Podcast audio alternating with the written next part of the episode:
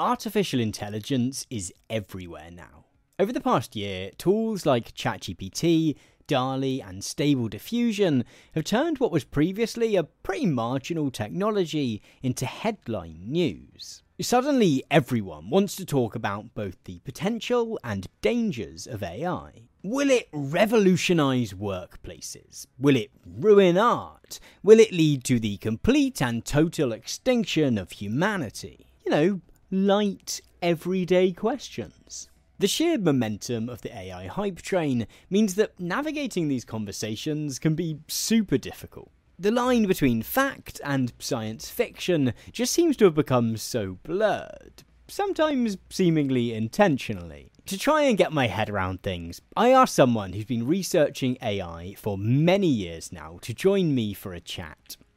Jordan Harrod. Jordan, welcome, welcome to the show. Uh, happy day after the Fourth of July. Um, Thank you.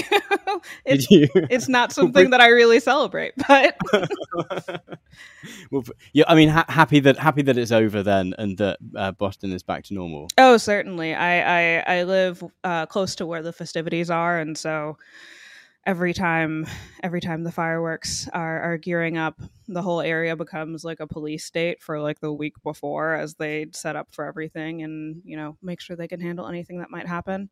So i i am happy that i can roam the city more freely.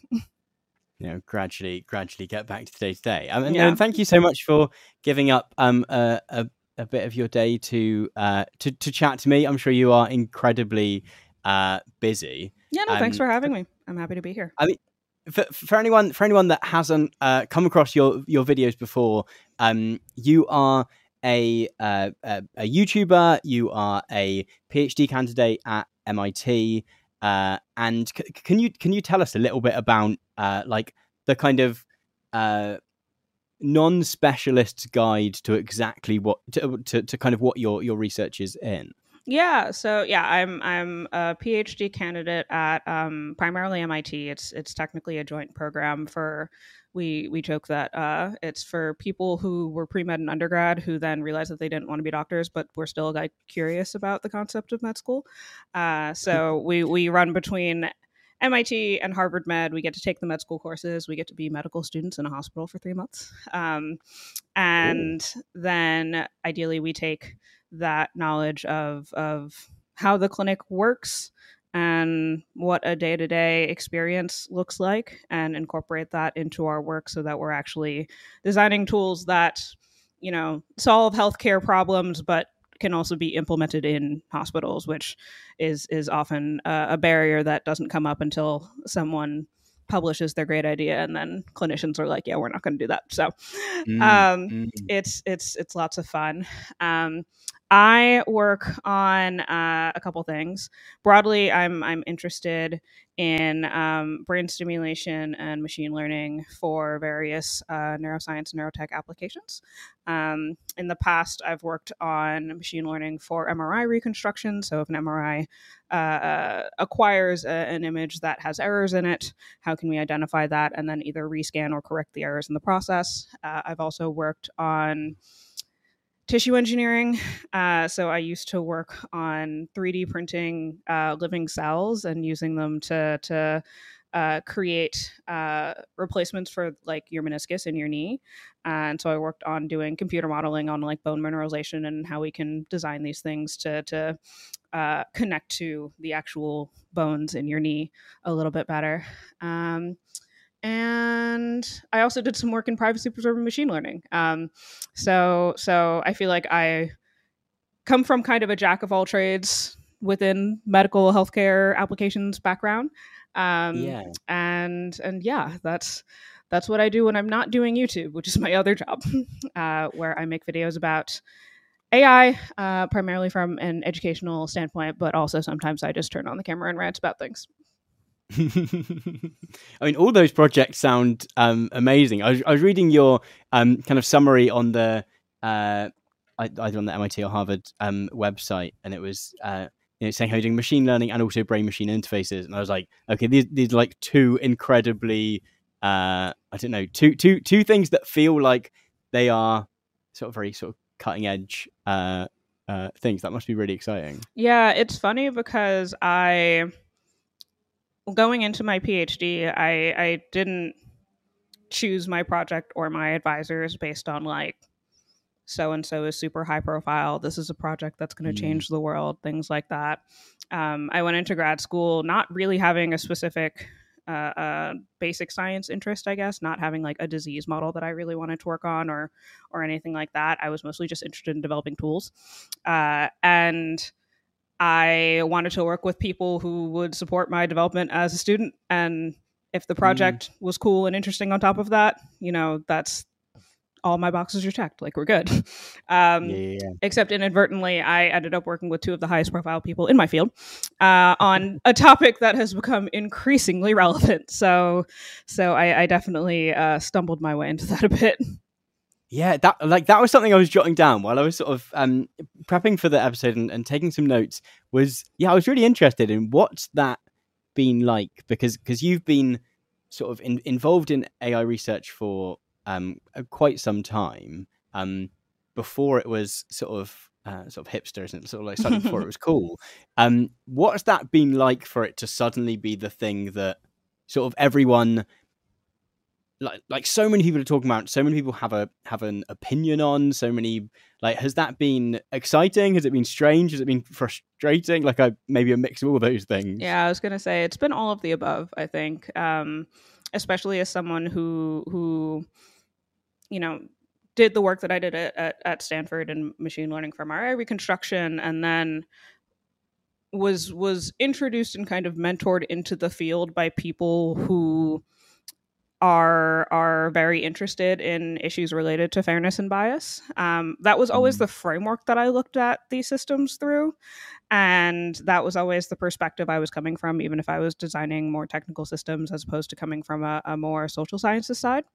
Uh, mm. And so, I think before it was like cool to to be into AI, it was frustrating because that perspective was something that I think was undervalued in the field, um, and concerns about like how we use these systems were often kind of brushed aside by by other researchers in the field. But at the same time, now that there is so much more discussion around these topics, um, you still see like a lot of misinformation and like a lot of discussion about fairness and bias, which I think is great, um, but not necessarily a lot of actual change or action on that front, which is a little bit frustrating. Um, and and I think in addition to having, in addition to that kind of work, um, often being undervalued by by people within the field, um, you now have you know everyone on Twitter voicing their opinion who like have never worked with yeah. these systems at all and so you're just like okay this is a fun place to be i mean i think it's great in terms of of more people being interested in it and more people being able to reach more people who who want to learn about this kind of stuff um i think that at the same time the the the the I had to turn off my like Google News uh, alert on like the term artificial intelligence because I just opened my email in the morning and be angry. so it's it's been it's been overall good um, mm. and and cool and interesting and, and great to see increased interest and engagement on how we use these systems. Um, I suppose I hope that the discussion would have gone in a slightly different direction than it has, but here we are. Is that is that that, that it's um I, I guess is it is it is it difficult dealing with um, I guess you end up with kind of two poles where you have real kind of hype on one end that kind of maybe doesn't ask those questions about ethics that, that you're talking about and also wants to use it to kind of um you know just auto generate a load of youtube videos or whatever it is and then kind of uh just uh outright criticism on the other hand i guess of the kind of uh I don't, I don't want to say naysayers because I get because mm-hmm. because some of it will be kind of useful criticism, but I guess Absolutely, you end up yeah. kind of in the middle of that um, pathway. Yeah, I think that the there was always hype around AI, um, at least since I've I've been in the field. Mm. Uh, I think that it was quieter, mm. um, mm. and it wasn't being platformed by by uh, quite as many influential people. Um, mm. and and so I think that in I guess I would say in a similar way to to I don't know lots of other issues in the U.S. Um, it's been frustrating to see how it's been politicized in ways that are just not helpful to the discourse uh, on these topics. And I think that's the thing that's like uh, uh, something that I think I'm still figuring out how to make content around and how to engage with because at the end of the day, you know, do I enjoy ranting at things on Twitter? Like, yeah, but my my ultimate goal is is to help people understand like the actual potential consequences of these systems and not get into this like hype debate over over things that aren't really of concern to to to real people i guess yeah i mean i think ai I, I guess is an interesting one in terms of the fact that even if we don't actually know uh, like for those of us out, outside the kind of research field or outside the industry who don't necessarily have uh, much of an understanding, if any understanding, and certainly not a deep understanding of actually how it works. A lot of our uh, knowledge of it, I guess, and, and feelings towards it are in some way kind of informed by our knowledge of the sci-fi mm-hmm. kind of aura around it. Um, I, I actually once, um, uh, when I when I was um, when I was doing my PhD, I saw a bunch of like post grad presentations, and this was kind of in a human in sort of humanities department in university, but um, the the person was giving a presentation for a kind of postdoc pitch for a project mm-hmm. that was about how real world uh, science um, developments and, and, inventions and innovations were pushed by science fiction mm-hmm. and kind of the ways in which sometimes scientists and researchers decide which direction they're going to go in with a particular project based yeah. on oh there's a cool thing we'll try and make that happen um, in reality uh, and and AI I mean I, I I don't know how much of it is the product of people trying to make something that they've seen on film a reality but I guess it, it has a baggage to it mm-hmm. that has existed for a long time before it's actually existed yeah, no. So I guess I have two thoughts. One is that um, I'm a huge sci-fi and fantasy nerd, and I I won't say that that's what got me into the field, but I do think that um, they are they are overlapping loves in my life. Um, I like I, I love doing the research, and I also love seeing the sci-fi and and reading the sci-fi and and looking at world building and and how technologies intersect with that. Um, uh, the second thought is that so it's it's the the dynamics between I guess narratives around the potential of AI and the actual development of AI are uh, interesting for for a couple of reasons. Um, the first thing I'll note is actually that so so AI development started, I believe, in the 30s, the 1930s, um, and at the time was like super basic like if then statements like not not at all the stuff that we have now uh, and it went through a, a bit of an ice age uh, at one point because we just didn't have the computational tools to be able to to develop things like large language models. Uh, and so it was the advent of gpus in in the early 2000s and mostly the early 2000s um, that that were able to that were optimized to perform matrix multiplication which is kind of foundational to things like neural networks um, that led to kind of the start of that exponential AI boom and interest in the research and interest in the work and and people being able to take you know stuff that Neal Stephenson was writing about in books in the 90s and, and turned it into real life. Um, so so I certainly think that they they can be related. Um, but there were also definitely just like technology development factors that I think have have deeply tied into mm. um, the progression of of these systems over call it the last 25 years.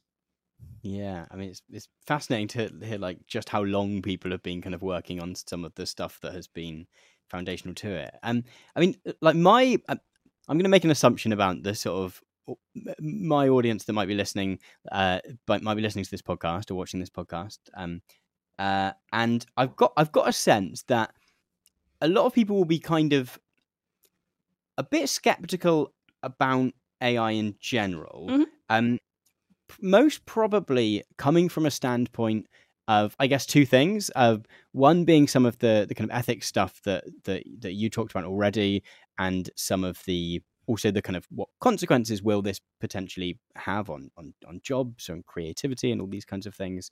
Um, and also the kind of response to a tech cycle of hype as well. Mhm. I guess that yeah, a, a year ago everything was going to be the metaverse, and Yeah. that didn't quite happen. And uh, and now AI has come along, and there's the tendency that some people might view that as the next version of hmm uh, the metaverse potentially. Yep. Uh, so, so the sort of idea behind inviting you on was um, that I thought it'd be really cool to discuss actually, you know, what what is the nuts and bolts of this technology a little bit. Um, what are some of the cool things it can do?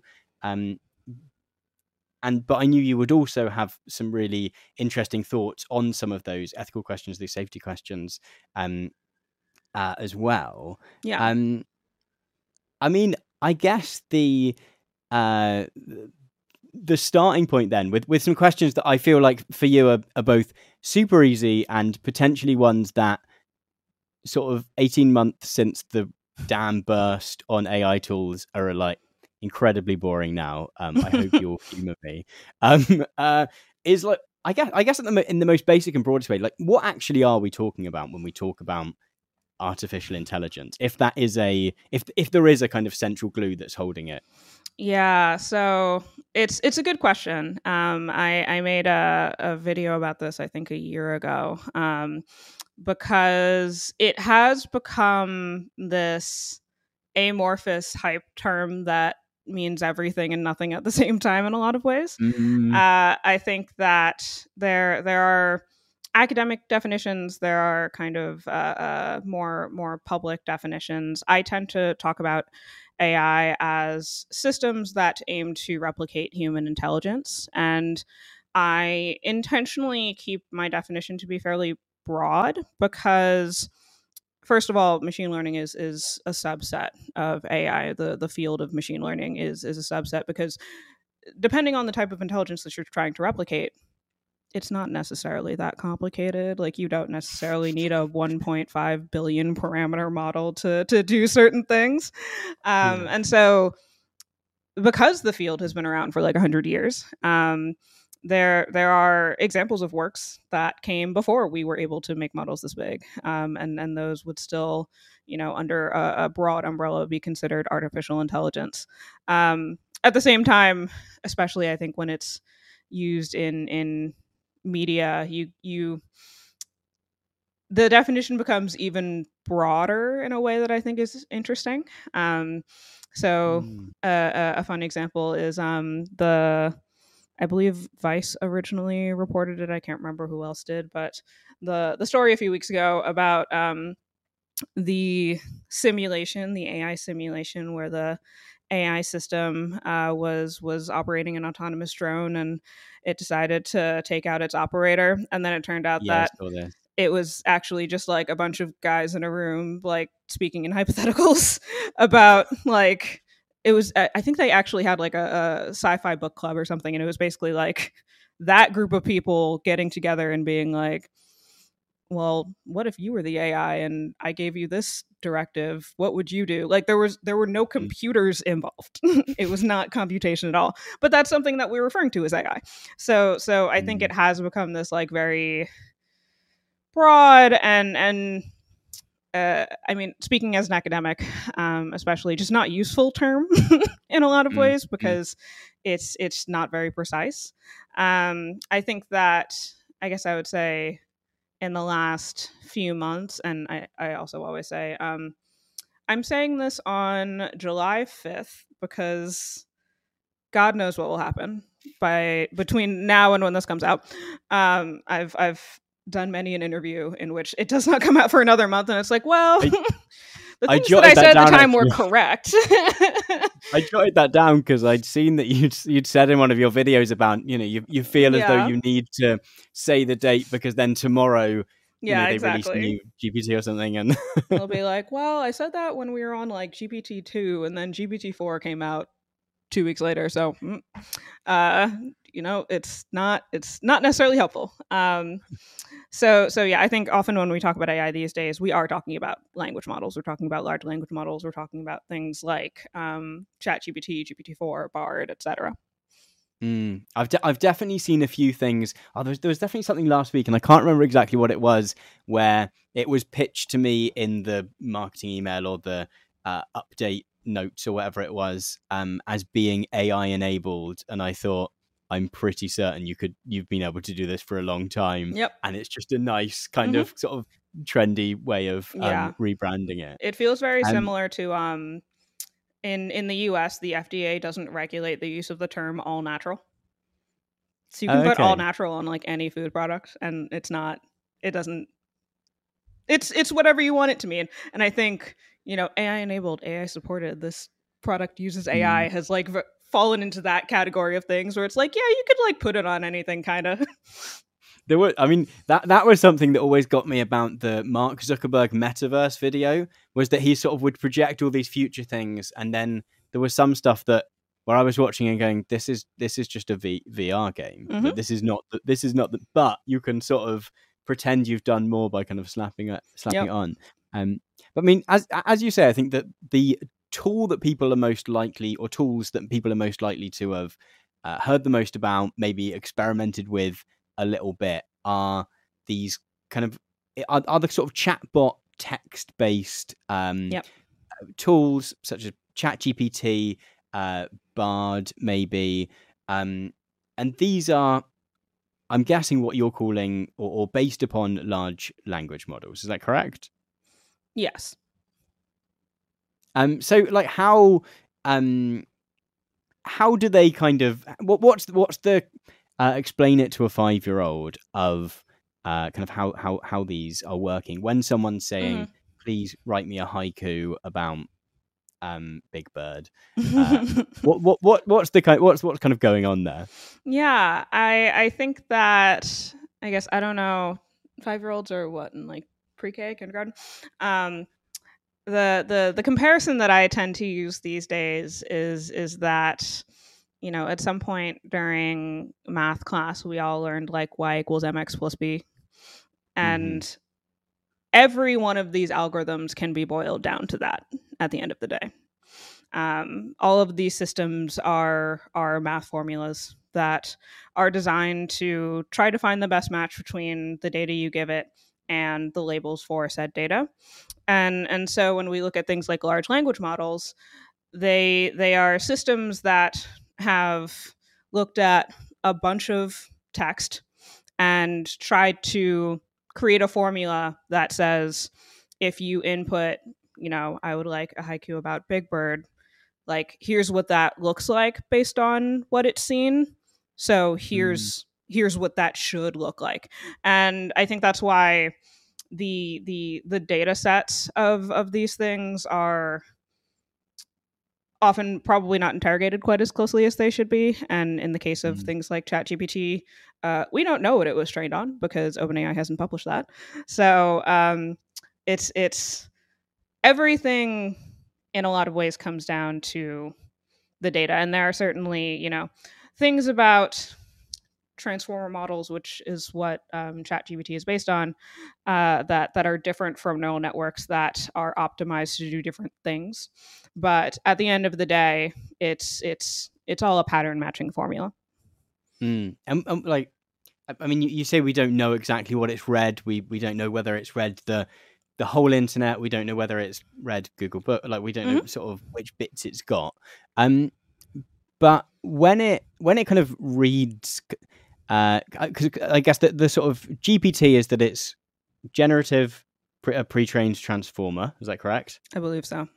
It's I've been a while since I've looked. done, done my searching right. Um, which, which, I gather is that the generative bit that it creates something that mm-hmm. wasn't there before. Yeah. Pre-trained means it's sort of done its reading already. It's not looking it up at the time. Yep. And the transformer bit probably sounds more complicated uh, that my brain probably won't wrap itself around. Transformers are essentially a, a specific type of model. It's a specific okay. Uh, formula that that you can use in these settings. That's that sounds like the sort of 201 uh, class. Um, As I say, I can show you a picture, but it's not. I don't think it's going to help. um, but but when when we say it's like pre-trained, Mhm. um, or when you say it's pre- pre-trained, um, so so it's re- so it's reading all that information and then it's trans and then the thing it is storing is the formula rather than the information I- itself. Then is that the case? yes. Um, it it becomes. I guess I would say the distinction between the formula and the information is is a little bit of a gray area. So it's not Okay. necessarily saving like words, but Hmm. It is it is a map. It's it's a way of mapping an input to an output. And so there is information that you could glean from said map. Ah, you could you could kind of de- deconstruct what is what it's been trained on from the f- sort of formula it's got. Do you mean? Kind of. So so in I don't know that I've seen anyone do this with transformer networks. It would actually be kind of interesting to see. Um, but there is a, a paper from several years ago um, that looked at neural networks, convolutional neural networks, which uh, look at image data, um, and looked at the the mapping, the formula, the numbers that that uh, that model uh, uh, was was trained to optimize for uh, based on face inputs and label outputs. And what it found was that um, uh, a lot of the initial um, kind of initial layer, first layer uh, uh, neurons in the network were looking at areas of high contrast. So places where you see images go from light to dark. Um, if we're talking about uh, uh, something like a JPEG, basically values of zero to values of 255 really quickly. Uh, from there, the neurons constructed facial features. So they were able to say, okay, you know, this this combination of high contrast areas is an eyebrow or the edge of your lip or your ear or like your chin or something like that.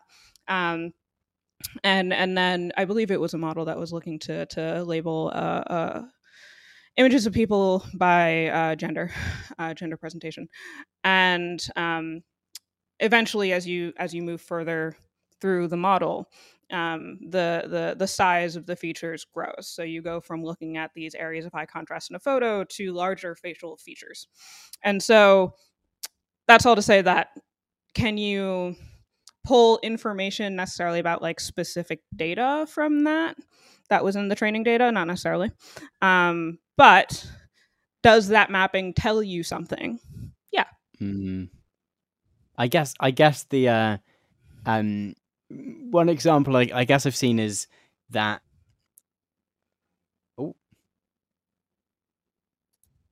Sorry another program popped up in front of the uh, in front of the program. Um one one, ex- one example I guess I've seen is the uh, Getty Images case where I can't think exactly what company it is that they are either considering taking legal action against or Mm. have done so already.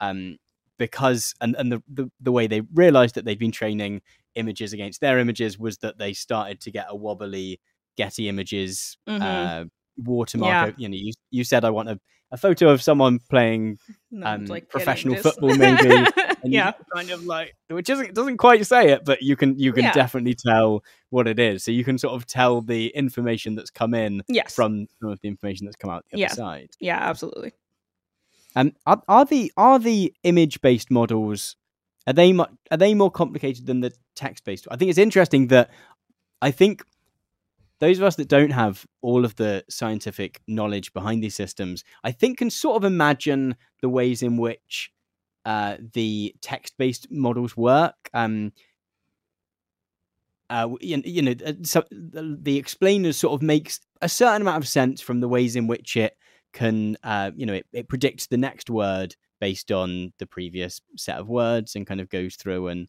uh, manages to make a bit of text. Are, Mhm. are the images ones much uh, more complicated? Uh, It, it started to make sense to me then when you were talking about, oh, well, it looks for contrast and it looks for Yeah, I mean, I think a lot of it comes down to model architecture. So um, it depends on how you've set up the model in the first place. You can so so um, if we think about things like DALL-E, which are based on models like GPT, which is DALL-E is a, an image generation. You input text, you get an image from it. Hmm. Um. I wouldn't say that DALL-E is significantly more complicated than something like a chat gpt um, mm. but it all depends on on the model that you built underneath and you can build like really simple machine learning models that do relatively straightforward tasks that are not very complex you can you can build language models that are are not complex um, mm. so so it, it tends to uh, depend on what you're optimizing for um, and and the data set that you're using and you know what level of complexity is needed to solve the problem more than the the specific type of data that you're using mm. I think what I what I've found interesting, which which now sort of I think makes sense to me, was I guess one of the things I was thinking about is that text to text to an outsider at least seems like it would be much easier than image uh, th- than the system having to learn image to text and then text back to image. But I think your kind of way of explaining it of actually it's just it's just taking a formula of what will be the output to the input and then using it the other way around that that actually starts to make a lot more a lot more sense to my kind of outsider brain yeah um, and i guess i can say for for so if we think about something like a, a, a gpt and and why it works better than other because um, people have tried using things like neural networks to to make text generation models. Um, the the architecture is the thing. The math that we're using is the thing that that um, makes these models better at generating human realistic text.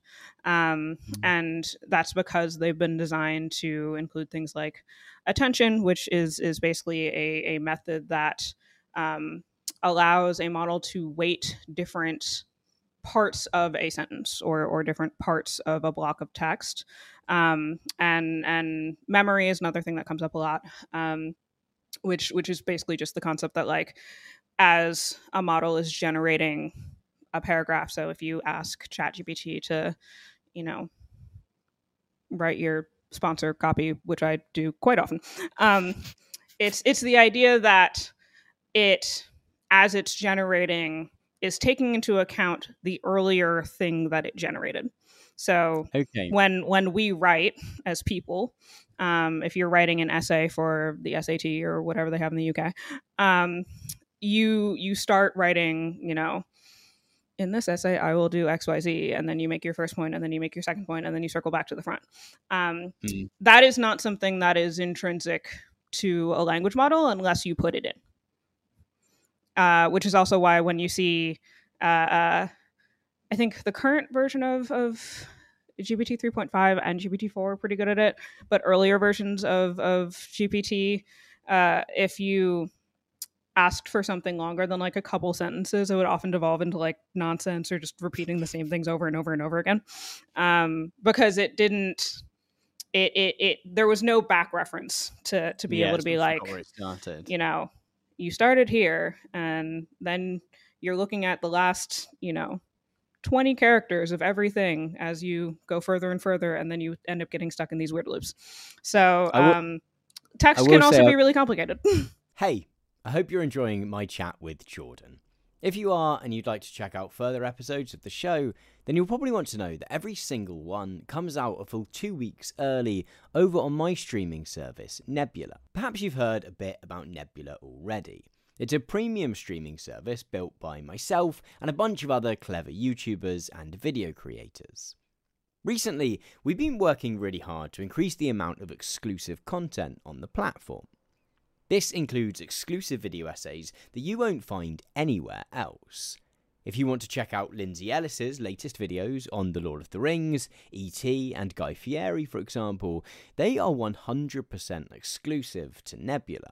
Additionally, all subscriptions to Nebula now also include access to Nebula classes, in which creators share the skills and strategies they use to write, produce, and edit their videos. This includes my own hour and a bit long Nebula class, How to Research Like a PhD Student, in which I take you through my process for researching my main channel videos. Further, as I mentioned a moment ago, both the audio and video versions of every single episode of Induction are released a full fortnight early on Nebula too. If you want to sign up for Nebula, then the best value way of doing so is by using my custom link go.nebula.tv forward slash induction. Using that link will bag you a full 40% off an annual plan, meaning that you can get access to Nebula for just $2.50 a month which is a pretty good deal, right? It's a great way to get access to tons of bonus clever content whilst also supporting my work specifically, as some of that money comes back to us to help us continue to make more episodes of Induction and main channel videos too. That link again is go.nebula.tv forward slash induction. But for now, back to my chat with Jordan. Um, so like over the past, so we, we kind of got this initial boom maybe 18 months ago where we kind of got DALL-E and then we got, um, I, am not going to get my order right, but kind of Stable Diffusion. And then eventually we got um, ChatGPT. And what's been, I mean, I think I, one of the things I find really interesting about watching this as a, a development to me, which is quite nascent, I guess, and is, is, feels like a kind of stumbling toddler. Uh, even if even if for you it's it, this this is maybe something something that's much more long term and therefore um, it's less kind of fresh to you, I guess. But um, but I find it interesting, kind of watching the problems emerge in terms of the technical stuff and then get fixed. I I, I think I, I guess it's something that the fact that that they've kind of been released as beta versions that we get to kind of share in, which is kind of cool in some ways. Um, mm-hmm. and I, I I I was interested in the ways in which um, I guess the the first thing mm, that, okay. that that seemed to happen and then seemed to get better again uh, was Midjourney hands. Um, that was a really interesting oh my God, yeah. thing. Um, do you? I mean, I I don't know how much knowledge you have of their particular system or would be able to explain it, but but sort of how do you go about fixing something like that? Because that's been really interesting that it sort of emerged as a problem, and then clearly they've done something behind the scenes which has now made it mm-hmm. um, possible to fix. Is it? Do you just show it loads more hands? Yeah, I was going to say the the first the the first place to look is usually the data set. So uh, if you have a data set that does not show a lot of people's hands, um, which it's it's it has been funny to um, I suppose see uh, uh, uh, see the the not I wouldn't even call them edge cases, but but see the places where these models fail. Mm-hmm. Um, and see which ones I can look at and be like, well, yeah. Um, and which ones it's like, you know, I never thought about like what percentage of photos in like the ImageNet data set have hands. mm, mm. Like that was just not it's not something I ever considered. Um, turns out really important, but like just not not ever something that that crossed my mind until until it started showing up. Um, so so yeah, I would say the the first thing um, is is definitely you know looking through the data set and basically cataloging like so do we just not have a lot of hands in here? Or like what? Um, and and if you can fix that then then adding more photos um, you might use synthetic data in this case um, which is using uh, generating data based on existing data. Um, so so if you have uh, a set of photos that that have hands um, essentially performing various transformations on that data, flipping the picture vertically, horizontally, something like that to, mm-hmm. to expand your data set uh, quickly. Ideally, you also just like get more photos uh, that are original, but oh, so it, it depends on the issue. So it could have uh, like I don't know if all the photos of it's got of are of people kind of doing jazz hands or something. It might have never seen an upside down hand, and therefore mm-hmm. that could be oh, it is, it is really interesting. How, a, how much of it comes back to the data that goes in, but also just the the weird. I I, I saw a story, and forgive me if this is repeating a, a, story that you've told in one of your videos, and I'm just repeating it back to you. But I um I I, I saw a story about um an, an AI model that was intended to spot uh like skin conditions or to spot whether yep. and skin cancers, and they realized not trained on yeah, that yeah, yeah, yeah. and they realized that all the photos of of sort of um skin that was unwell. I'm not sure what the phrase for that is, mm-hmm. but um had ru- had rulers next to them. Yep. And because they were all pathology samples. and healthy Yep. skin didn't, and therefore the the, there are a lot of examples of that especially i think in in in the the image data set world where um the the you think that you're training a system to recognize you know does this person have abnormal skin issues or normal skin issues? And then like it turns out that all of the pictures that had you know abnormal skin issues had like a, a, a um a a scale bar at the bottom. And so it's just figuring out like scale bar no scale bar scale bar no scale bar. Um so so that is definitely something that happens um the other thing that can happen um which was actually the example that that i thought of when when you started um, mentioning this example is um i believe google a couple of years ago um released a, a model that was designed to detect skin cancer um and it was an interesting problem that they ran into um, as someone who also takes med school courses. Mhm. Essentially, if, if you look at med school textbooks for skin conditions, uh, the photos in the textbook tend to be from Caucasian people, from from people with Mhm. light skin, um, and so it was it became very quickly apparent that um, they had used a similar data set in order to do this, and so if you were a person of color, it just didn't work. yeah. um, because the model had not seen, you know, ex- examples of um, what these conditions look like on people of color. And in fact, you know, in a lot of cases, although this has this has changed in, in recent years as, as medical education has changed in the U.S., um, doctors also haven't seen pictures of, of people with color with with Mm. different skin conditions. And so, especially if if the the differentiating factor of the condition is like your skin changes like pigment color like if you're super fair skinned it probably looks obvious whereas if you're Mm. not it can be a lot more subtle um, to to to to detect um, and and so i think that um, and and I think this kind of extends into the larger conversation around like fairness and, and concerns around uses of these systems. Um, a lot of it is just amplifying human stuff. Mm. a lot of it is is um, you know biases and and and inequalities that existed well before these systems did um, and and the the problem and the concern as it relates to, to fairness work is that uh, it's easier for these things to go unnoticed when you're automating it Mm. I guess um I guess to, to, to kind of start cross over into, into talking about about some of the uh, kind of uh, ethics and um, safety kind of aspect of stuff.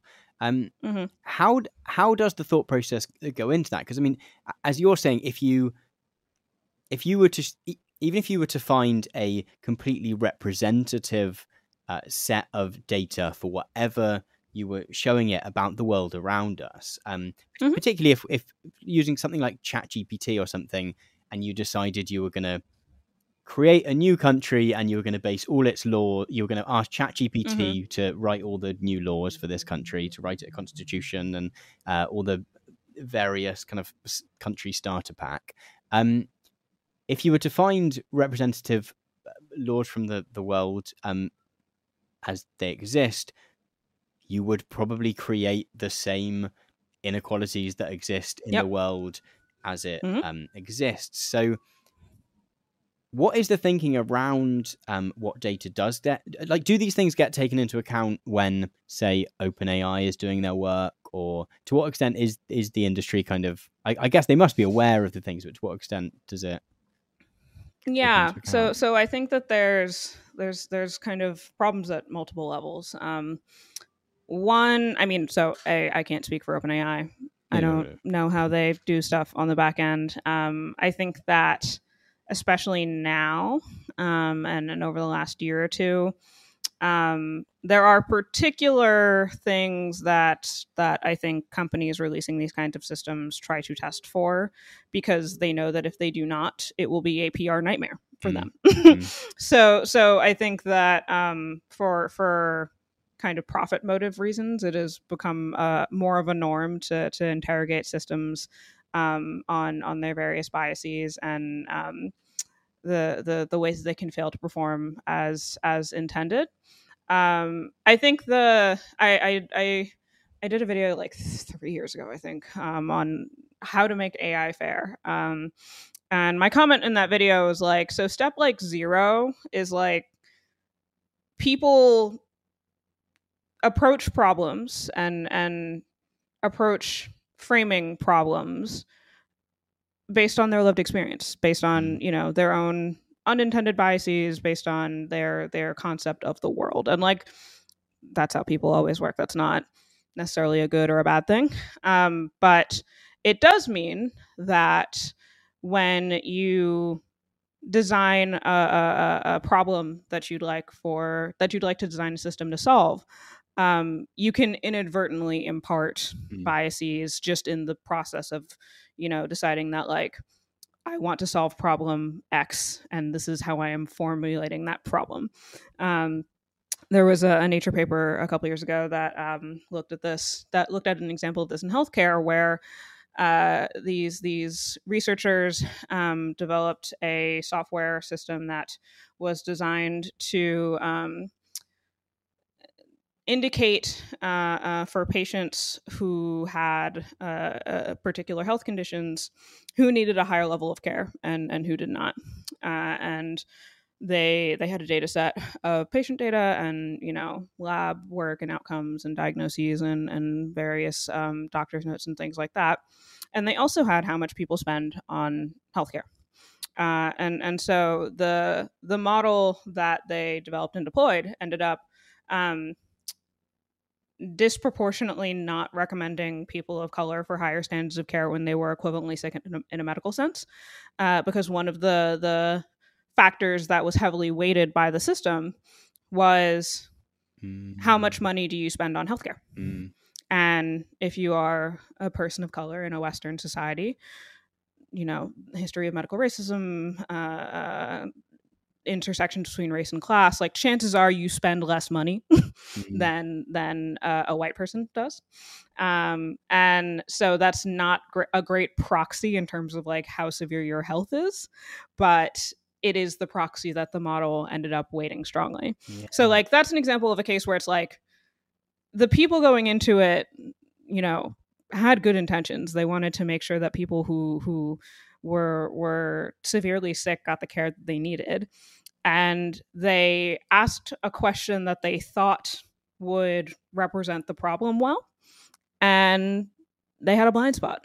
mm. um, so so I think there are you know many reasons why i'm i'm always a proponent of like diverse groups of researchers in ai development um, but one of them is just that like when it comes to to bias and fairness stuff a lot of the time uh, someone else who has a different lived experience from you might catch something that you just wouldn't yeah. and and that's not to i feel like when when when people bring that up um there are people who often I suppose, are offended by that or or take it as a, a, a negative reflection on themselves. And like, I don't think that's true. Mm. Like, we all have different. We all grew up in different places with with different cultures and different finances and family situations and like whatever. Like, that's just how people are.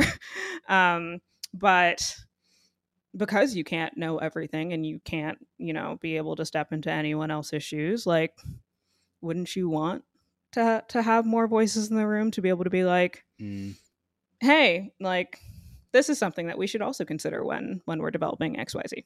I think I I I was just thinking about a, a story that I heard, and this wasn't AI related, but was um, kind of computer development related, web development related. Um, a few years back in, in the UK, there was a, a, a thing where someone had discovered that if you were signing up to, I can't remember what the service was, um, and you put in uh, doctor as your title and that you're a woman, that the system just wouldn't let you go through. Um, it would, uh, mm-hmm. for, for, whatever reason, I don't know exactly what the flaw was that would come up. Um, and, and they, they worked out that it was just that the team that had developed it um, were, were all guys and that and therefore had tested it, but had kind of tested each variable at one time. And I guess mm. they'd probably gone, imagine if I was a doctor, imagine if I was a woman, imagine if, and they'd done all yep. those things separately and just never, but not like, um, yeah, and yeah, as you say, hadn't intentionally created a system that would do that, but just had those blind spots where um, where they hadn't thought to check. So when people talk about uh, AI risk, because I think the the, the ethics questions are, are, some of those that feel like they've been in the air for, for those of us sort of outside of AI stuff, uh, stuff maybe some of us have at least been aware of. Um, mm-hmm. But over the past six months, maybe definitely much more recently, um, since the big AI boom of ChatGPT being released um, and all the uh, text to image tools, mm-hmm. there's began to be this discussion about AI risk and kind of AI as an existential risk as well. Um, is that related? Is that related? I, I guess the the kind of the kind of outsider kind of tech skeptic in me goes, well, if the AI is doing bad, you unplug it. Um, mm. But I guess is it the more further down the line stuff of you know you redesign your healthcare system around uh, and you've accidentally weighted it for anyone who's got lots of money and therefore had the expensive insurance before now automatically goes to the front of the queue and therefore riots break out. And is is it the sort of further down the line stuff rather than skynet? Is it skynet in terminator? Um yeah. what what what are those conversations around ai risk i guess yeah, it's it's been. I would. I, I guess I would say. Um, I, I know I mentioned earlier that um, the. I'm happy that we are talking more about AI in in the general public. Um, the direction of the conversation is not necessarily the direction that I really wanted to go in, uh, and and the kind of artificial general intelligence slash artificial super intelligence existential risk dialogue has definitely been a great example of that. Um, I guess I'll start by saying that I think it's unfortunate that like AI safety, AI alignment, and like AI and fairness and bias are not just like one field because I feel like a lot of us have the same goals, which is to design safe systems, but just different mm. concerns. Um, I think that when I, I, I think that um, when when people in in the fairness communities, I suppose, let me back up slightly. Um, usually, the the the kind of dichotomy, what I would call a place dichotomy, that that usually comes up is that people in the fairness side um, want to talk about current harms, and and people on the the AI risk side want to talk about future harms.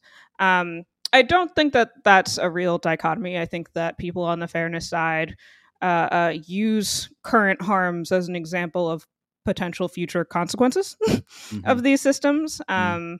and and that's why I say that that I feel like we should all be on the same side.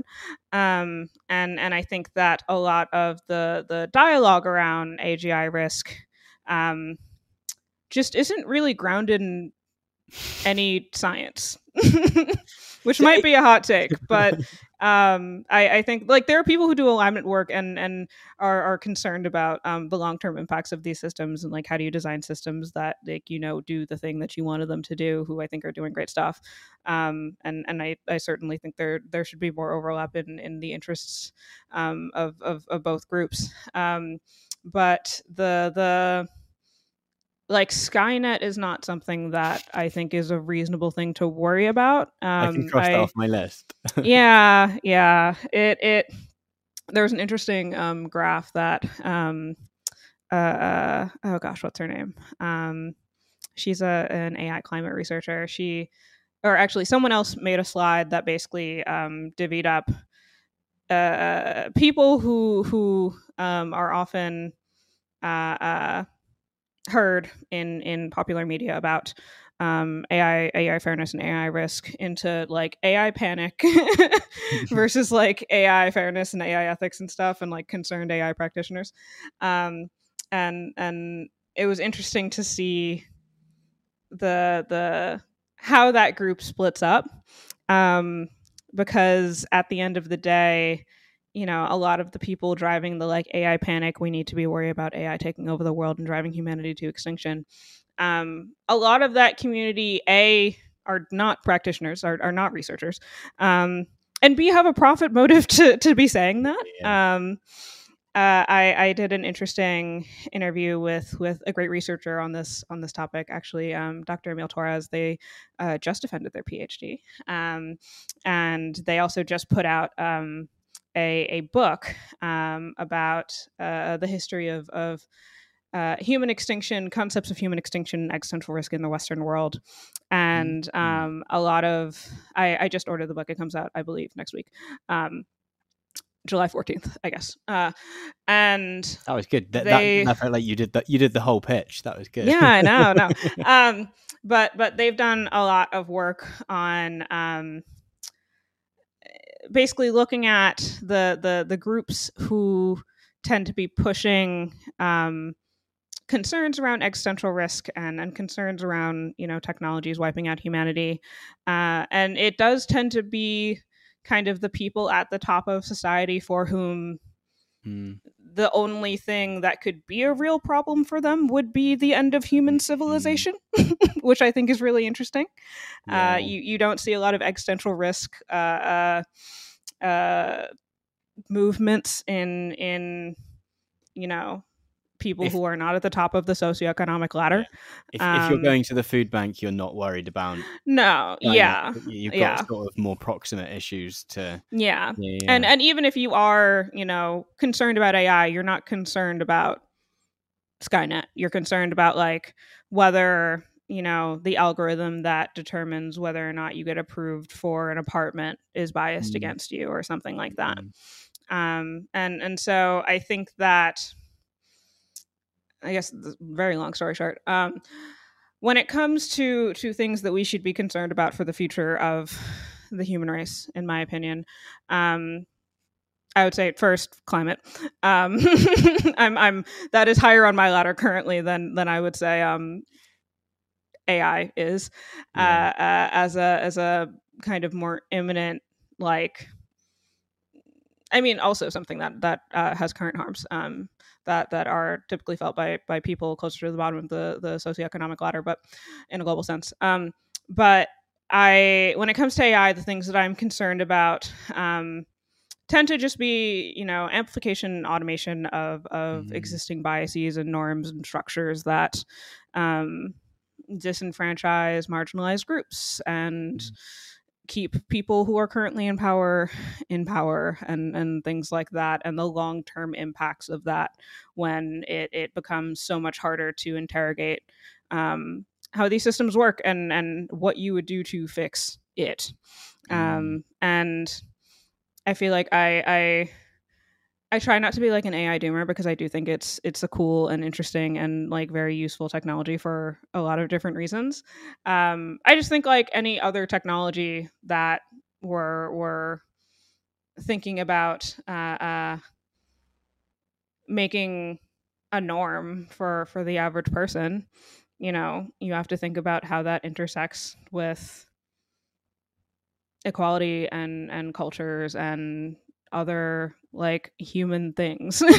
mm, um, yeah, yeah, it's yeah. it's not something that you can just kind of take in the abstract and be like, this will be fine. Um, and and you know, it's how how the look, tool is used as much as what how it's used, who has access to it. Like people, there's there's a huge population of people in the U.S. and and worldwide who don't have access to the internet.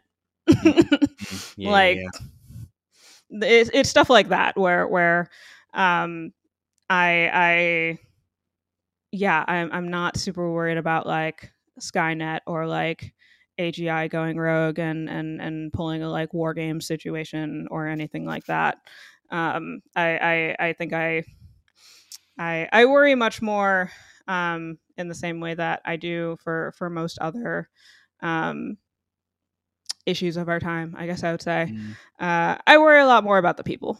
I, I worry about the people involved and who's not in the room and who has access and who doesn't and who's asking questions and who's interrogating things and things like that. Because actually, as much as it's much more exciting to imagine that all the well, not exciting, sort of morbidly exciting to um, uh, exciting, I don't know. I do way. get a sense there's almost a th- th- those that are kind of um, suddenly worried about about these these big scenarios that also it's kind of an excuse to maybe boast about their systems a little bit and be like oh no they're really good though they could definitely um, but i suppose although that's the more exciting uh, morbidly exciting thing to imagine is that all the nukes get launched and mm-hmm. everything mm-hmm. explodes um, actually the the ethical questions that that, that you're talking about about uh, data, data goes in and therefore the decisions come out if we're going to offload a huge amount of our kind of thinking, I guess, to these yeah. systems, actually that that is going to have a huge impact. Yeah. Not maybe not one that explodes in a plume of smoke, but one that is much more kind of uh, s- structural, I guess.